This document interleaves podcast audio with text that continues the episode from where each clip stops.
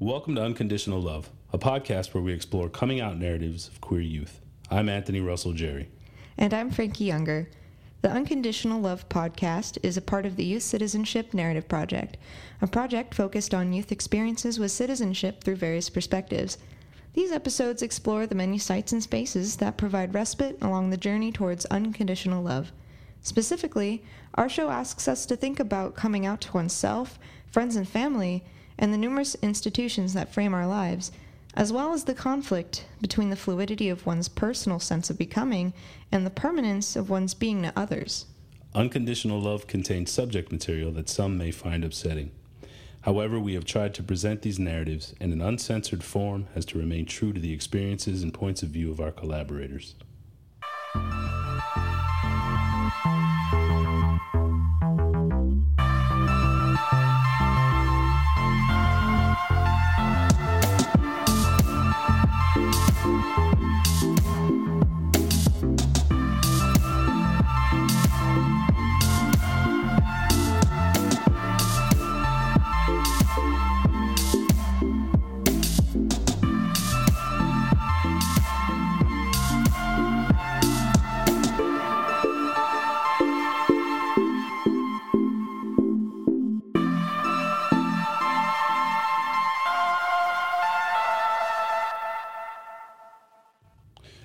What's today's episode about, Frankie? Today's episode, we're going to hear from Evie, a gender nonconforming person, um, and her experience growing up in a conservative town, coming into their own sense of gender, and a lot of fun stuff. A conservative town somewhere in the southwest, right? We won't tell you where, but uh, somewhere on the west coast. hmm that's right. All right, we'll take a listen and uh, we hope you enjoy uh, the story. It all starts with YouTube. I found out about gender fluidity on YouTube. There's this YouTuber called uh, um, C Dressa, Okay. S E A D R E S A, C Dressa, Mm-hmm. and they live in like New Zealand and they're gender fluid. And um, you know, sometimes they live as a guy, sometimes they live as a girl, and I've never seen anything like that before outside of like a documentary. Like, so this is just some person's like fashion vlog Oh. right? And it was so cool just to like see like a gender fluid person living their life and talking about clothes and whatever. And I was like, I can do that too. Because like when you hear about transgender, right? Um, um, I first heard about transgender through documentaries that I found online, and a lot of them talk about, oh, here's this kid, this kid feels like the opposite sex, and now they're gonna have to go and get these hormonal treatments, and then they're gonna have to have this surgery, right? And it's always that exact story, like, oh, we're gonna get a hormone treatment, and then we're gonna have a surgery on our crotch, and then we're gonna look like the opposite sex, right? That's the only kind of transgender you ever hear about, and I don't know. I always felt like I wasn't a guy, but I never really felt like I wanted that surgery either. And that never sounded right. And so I assumed I was just a guy for the longest time. I didn't really think about it. You know, and another thing I think that's different about my story is that I didn't feel transgender before I was like 15 or something. like, I know a lot of people, they're like, oh, I, I knew ever since I was like a little kid. I was like, I didn't. Like, I don't think I was thinking about that as a little kid, you know? And then when I was like, you know, 15, 16, I started watching these documentaries and stuff. And I started learning about, like, oh, not everyone expresses gender in very clear cut ways, unlike Lexi Dressa. And, and then I started noticing the women's clothing of the store a bit differently. Okay, for starters, I noticed it. you know, where it's like I would have never noticed it before. I would always look at the women's section and be like, "Ooh, I want to wear that," and I just like keep that tagged in my mind. It was only a thought I ever had when I went to a clothing store, and I never thought about it any other time. Um, my coming out story really starts like this is where the plot pushes. Um, um, it really starts on or just before Christmas, Christmas of 2016, I believe, 2016. Yeah, because 2018 is this year. 2017 was last year. 2016, no, no, no, no, no. 2015, I was in high school. That was two and a half years ago. That's fucking crazy. So, so it was a couple days before Christmas, and I for a or a week or something, and my foster parents kept bugging me like, "What do you want for Christmas?" And me personally, I don't give a shit about Christmas. I know I'm a miserable person. I don't care about Christmas, right? Um, so I was like, I don't want anything for Christmas. You know, just just get me food or money, whatever, or just don't get me anything. I really don't care. Like it doesn't make a difference to me. I'm not a very materialistic person, and um, I then, I then was like thinking about the girls' clothes at the store again, and I was like, I don't have any money, but I really want these clothes. You know, you know, this is kind of like my opportunity to do that right? And so then I went up to my foster parents and I was like, I was like, I want girls' clothes for Christmas. And then my foster dad took me to the backyard. And he sat down with me on the. We had like this deck, or okay, we had a deck. It was like made of Brazilian wood, as he would say. Ooh, my Brazilian wood. Um, it was like this deck on a hill, and there was like a staircase that was also made out of this fancy schmancy Brazilian wood. It went up to the deck. We sat on the staircase, the bottom of the staircase, and um, he sat me down and he whipped out a cigarette and he lit it. And he said something akin to, All I want is for you to be happy. You know?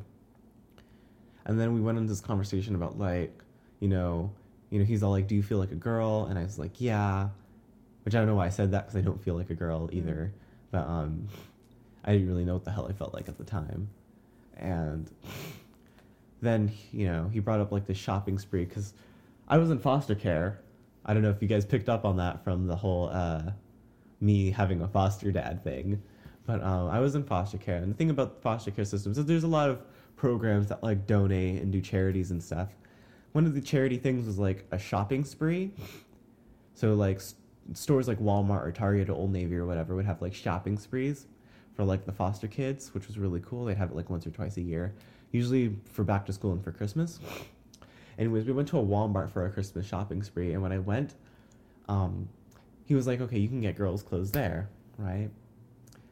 I went to the girls section, or I guess the women's section is what it's called, because, you know, and um, I went to the women's section, and I just I was just like nervous and nowadays I'm not nervous. I'm just like whatever. But like at the time, it was like the first time I've ever been in the women's section. I felt like I was breaking some kind of taboo. Like I was not allowed to do this. I felt like the whole world was staring at me, even though now I know no one gives a sh- sh- no one gives a shrimp. uh, no one gives a shellfish. Mm-hmm, mm-hmm. Um, no one cares whether I'm in the women's section or not. But at the time, I thought the whole world was looking at me. I don't know if you got if anyone's heard of like the spotlight effect, you know, where you feel like people are always watching you, but really no one's ever actually watching you. No one actually cares. Um, but I felt that strongly at that moment. I felt like the world was watching me. And I was in the women's section, and I saw this red shirt, and I still have the red shirt. I still wear it. Um, it was a red shirt with um, it had like white trim with like these hippie symbols on it and I was like, this is a cool shirt. I want this shirt. So I got the shirt, and then I went to the fitting room was like, can I try this on? And the people were like, this is for you? I was like, yeah. They're like, oh, sure, okay. And then I went in there and I, I got all this girl clothes. I kept going back and getting jeans and shorts. And I got these like black Dickies pants that were like bell bottoms. It was really cool. And I kept going in and trying stuff on. I was like having the time of my fucking life. Uh, I was trying Stefano. I was having so much fun. It was like, it was like this weird exhilaration. It felt like going on a roller coaster. I felt like I was having fun, but I was also scared for my life, like simultaneously. And I felt like the adrenaline rushing through my veins, and I felt like each adrenaline molecule was scraping against the sides of my blood vessels. I felt like intense. You know, I felt, I felt liberated almost. You know, I was like, I looked in the mirror for the first time of my life. I was like, "You're cute." I had never felt that before, you know. I was never excited to pick out clothes for starters. it was so exciting, and I went out. I remember going to the cashier with all my clothes, and they're like, "Is this for your girlfriend?" and part of me was like, "I don't have a girlfriend," but I didn't tell them that. I told them, "No, this is for me," and they're like, "Oh!" They start waving their oh hands oh with their face like a fan or something. Uh, they're like, uh, "Good for you, you go, girl." I was like, it felt kind of embarrassing, but also I was happy that they were happy for me. And I remember going home with all these girls' clothes, and I was like trying shit on, and I was. I was trying stuff on. I was like, I was there for hours trying stuff on. I couldn't stop. And that's when I knew that I, at least, at the very least, I wanted to dress differently. So I got all my guy clothes and put it in a bag. I remember going to school the next day in my newfangled clothes. I had the red shirt. I had like these blue khaki pants. I had these. I think was I wearing the boots? I was. I think I was wearing some brown su- suede, swad, whatever they're called. Anyways, I went to school and everyone was talking about me, and everyone was like, it was people came up to me and they're like, "Wow, you look so cute," you know. It's like you look fashionable today, and I think it took a while, but I eventually came out to all my friends. Okay, so I lied when I said my coming out story started with YouTube. I just realized it didn't. Mm. Sorry, having these conversations brings up memories. Um, it actually started slightly before that. Um, or did I started watching the YouTube first and then I talked to my. Anyways, the chronology doesn't matter. so um, this was actually before um, the whole Christmas thing. I was talking to my friend Catherine, and my friend Catherine, she was a Jehovah's Witness, but by golly, was she the least? She was the least judgmental person ever. She'd always just sit and listen. I loved her to bits and pieces, and I think that's why she liked me, um, too, because she used to have other friends, but she started hanging out with me a lot, and I think it's for the same reason. We always listened to each other, um, and I love that about her. But um, I told her that you know I feel like a girl. She's all like, "Yeah, um, I already knew that." I don't know how she picked up on that, but uh, maybe it was something about the way I acted. I don't know. Um, but she was very supportive, and you know, she helped me realize that hey, this is something I wanted to go through with. And it was not just her, but I had another friend named Catherine, but her name started with a K, not a C. And K Catherine was lesbian, and she was like totally on board. She actually bought me some clothes, which was so cool. She bought me the only jewelry I own, that I still own, because I don't really buy jewelry. Um, it was it was really nice, you know, because I, I remember going on the internet and looking up you know trans stories on like the Huffington Post, and it was all like people getting shot and killed, Oh. and it was people getting beat up and people getting harassed by the police, and I thought it was going to be horrible. It wasn't actually, at least for me. I should, I'm not speaking for anyone else, because I know for other people it can be pretty bad. But for me, I got lucky. Um, I'm a very lucky person, and I'm very appreciative of the luck that I have. But um, I came out to the school, and everyone in school felt like they were all like, we already knew, like we kind of already felt like you would have like a gender swap. And I'm like, how did how would you know that? Um, you know, people always like, if there was anyone who would have like a gender swap, it would be um, Patrick, which was my I'm Evie now, naivety, but um, people call me Evie. That's my name. I should have said that in the beginning. um, but I used to go by Patrick, and um, everyone would be like, Patrick, we thought you were always going to have a gender swap. Like, if there's anyone who was going to change their gender, it'd be you. And I was like, okay, I don't know where that was coming from. But I guess probably because like I hung out with girls all the time. I was always very feminine. I never really cared for masculine things. So that could have been it. I don't know. I don't. I don't flipping know. um, but yeah, it was really positive. Everyone was very supportive. Um, I remember then PE. I was taking. This was my senior year of high school. So this is just before I came to college. It was my second semester when I came up to the school, and um, I was doing PE my second semester, and um, something that we were doing was um, we'd have to go into the locker rooms before PE, right? And obviously, I was going to the guys' locker room, and um, I asked the school. I was like, "Hey, you know, can I use the girls' locker room?" Right? And at first, my PE teacher was like, my PE teacher was like, no, you know, you can't. Like, it's against the rules. Like, you know, she's like, it's not up to me. Hmm. So then I went and I talked to the administration. And the administration was like, holy, um, holy F asterisk CK. Um, we don't know what to do about this. We never had this happen before. And so the administration, they all had a meeting. And then they sat down with me like, okay, we're going to have a class. So all the girls in PE are going to have a big class about transgender, what that is, and like what we're going to do in the locker rooms. And we're going to ask them if they're okay with that. And then they had that, the class, and like all the girls were supportive. They were all like, "We want you here. We want you in our locker room. You know, we we love you." And I was like, "Oh, I was so happy." And then they were like, "Okay, now we're gonna have to deal with the parents." And um, turns out the parents weren't so supportive, but it's okay because they ruled regardless of them. The girls were fine with me in the locker room, and th- everyone in school was fine, you know. And the administration was like, "You know what? You know, you can use the girls' locker room." That was fucking. That was like a that was like a policy breaker for the school. Mm. Um, I I was really excited that everyone was so supportive. I was embarrassed in the locker rooms to be honest because I still had like I was just embarrassed to like undress in front of all these girls, but I've Mhm. never like I'm not really into girls' naked bodies. That's a very awkward way to put it, but I'm just not. And so when I was in there, it was like it wasn't really like it wasn't awkward because of ooh I'm uh, I'm around all these uh, girls who are undressing. It wasn't like that, but it was like it was like it was just weird because I felt like my whole life I was barred from seeing a girl in a bra and underwear, Mm. and now all of a sudden it was allowed. It was weird, and then it was also weird because I was in my boxers. I just felt really ma- I felt like a man in a woman's locker room. I felt awkward being there, and all the other girls, you know, they were being supportive and they didn't care. But I was like, I just felt so uncomfortable, and I'd like dress as quickly as possible and leave. Um,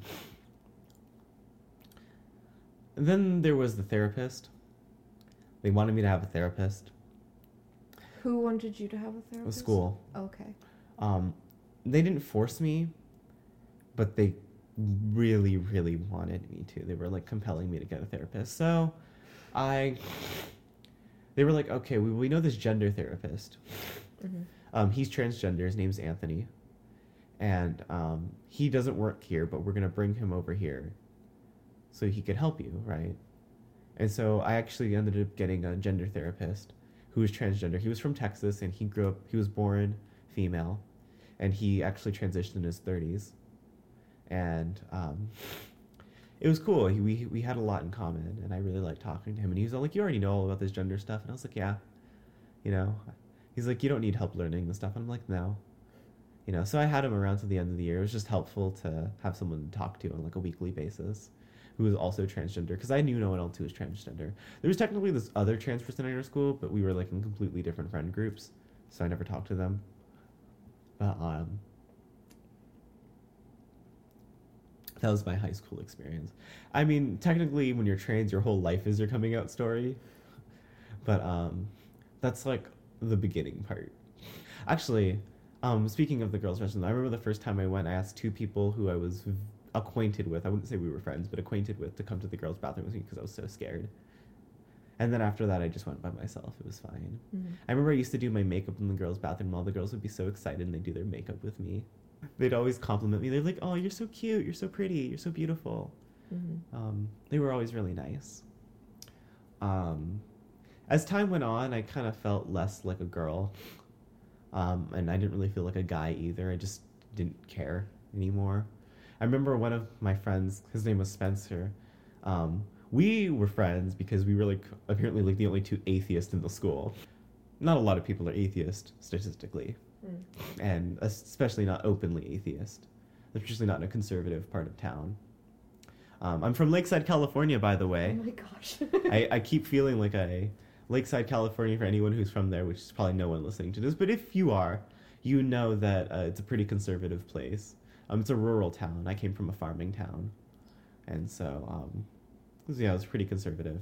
Um, but yeah, me and Spencer, uh, I remember telling him once, he's like, you know what my gender is? And he's like, what? And he's like, my gender is I'm gonna curse now. My gender is I don't give a fuck. hmm You know.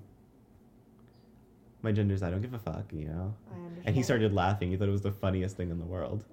He's like, but it was true. I was like, that's the only way I can like put a label on it. Yeah. It's the only label I can give it. I just don't care. You know, who cares what my gender is? I just want to be myself, you know? And, um, yeah, speaking of being in a conservative town, I used to walk an hour home from school. Sometimes my foster parents would give me a ride, to, but I would oftentimes, I lived about an hour away from campus, and so I had to walk an hour to get back home. So I'd have to walk across the entire town. And it was fine. I, I love I love walking, so I was totally fine. In Lakeside, now that I live in Riverside, when I lived in Lakeside, I thought Lakeside was pretty bad. But now that I live in Riverside, I realized that Lakeside was a very beautiful farming town with a lot of beautiful animals and a lot of open air. And uh, I wish I would have appreciated it more when I lived there. Something that would happen when I was walking home is that people, our town was known for two things: the the Nazis? And the drugs. there was a neighbor we had who had their their their car got vandalized with a swastika. That somebody graffitied a swastika onto their car. So that was the kind of town that I lived in. Yikes. Um, lots of white supremacists. So people would drive by and they'd be like, again, I'm going to curse now, but this one is relevant. They'd be like, nigger, get out of town! Or, you know, stuff like that. Oh, they'd always shout stuff at me. They never do anything because they're freaking. Li- They're pretty cowardice. Yeah, they're, they're cowards. But um, they'd always shout stuff at me when I'm walking home. They'd drive by. Um, but for the most part, it was fine. Most people in town were pretty nice and pretty chill about it. So, you know, I was expecting a lot more hate, but it turns out the hate doesn't come from that many people. So, you know, it the teachers had a hard time. A lot of them kept calling me sir accidentally. Took them a while. I had one teacher, my cal- pre-calculus teacher, kept calling me he, and all the girls in class would be like, "No, it's not he, it's she." You know, and he wouldn't listen. One day he called me she, and then he stopped. I don't know why. my foster mom didn't take it so well. Really? Um, she was very uncomfortable around me all the time after that. I remember one time she complimented my blouse. She's like, "That's a pretty blouse." She said it in the most sad, pitiable way a human possibly could. Like she was trying to be nice to me, but you could tell that every fiber of her Catholic being, she was Catholic, every fiber of her Catholic being was against me Uh-huh. before I came out as transgender, um, I remember one time she was watching the TV and two gay guys were kissing on television, and she was like so mad. She's like, "Why did they let these home these these um homosexuals on TV? It's disgusting." I was so angry. I remember my foster dad just got home and I was I was yelling at him, um, "Juanita's a bigot! Juanita's a bigot! Juanita was her name. Juanita's a bigot!" Um,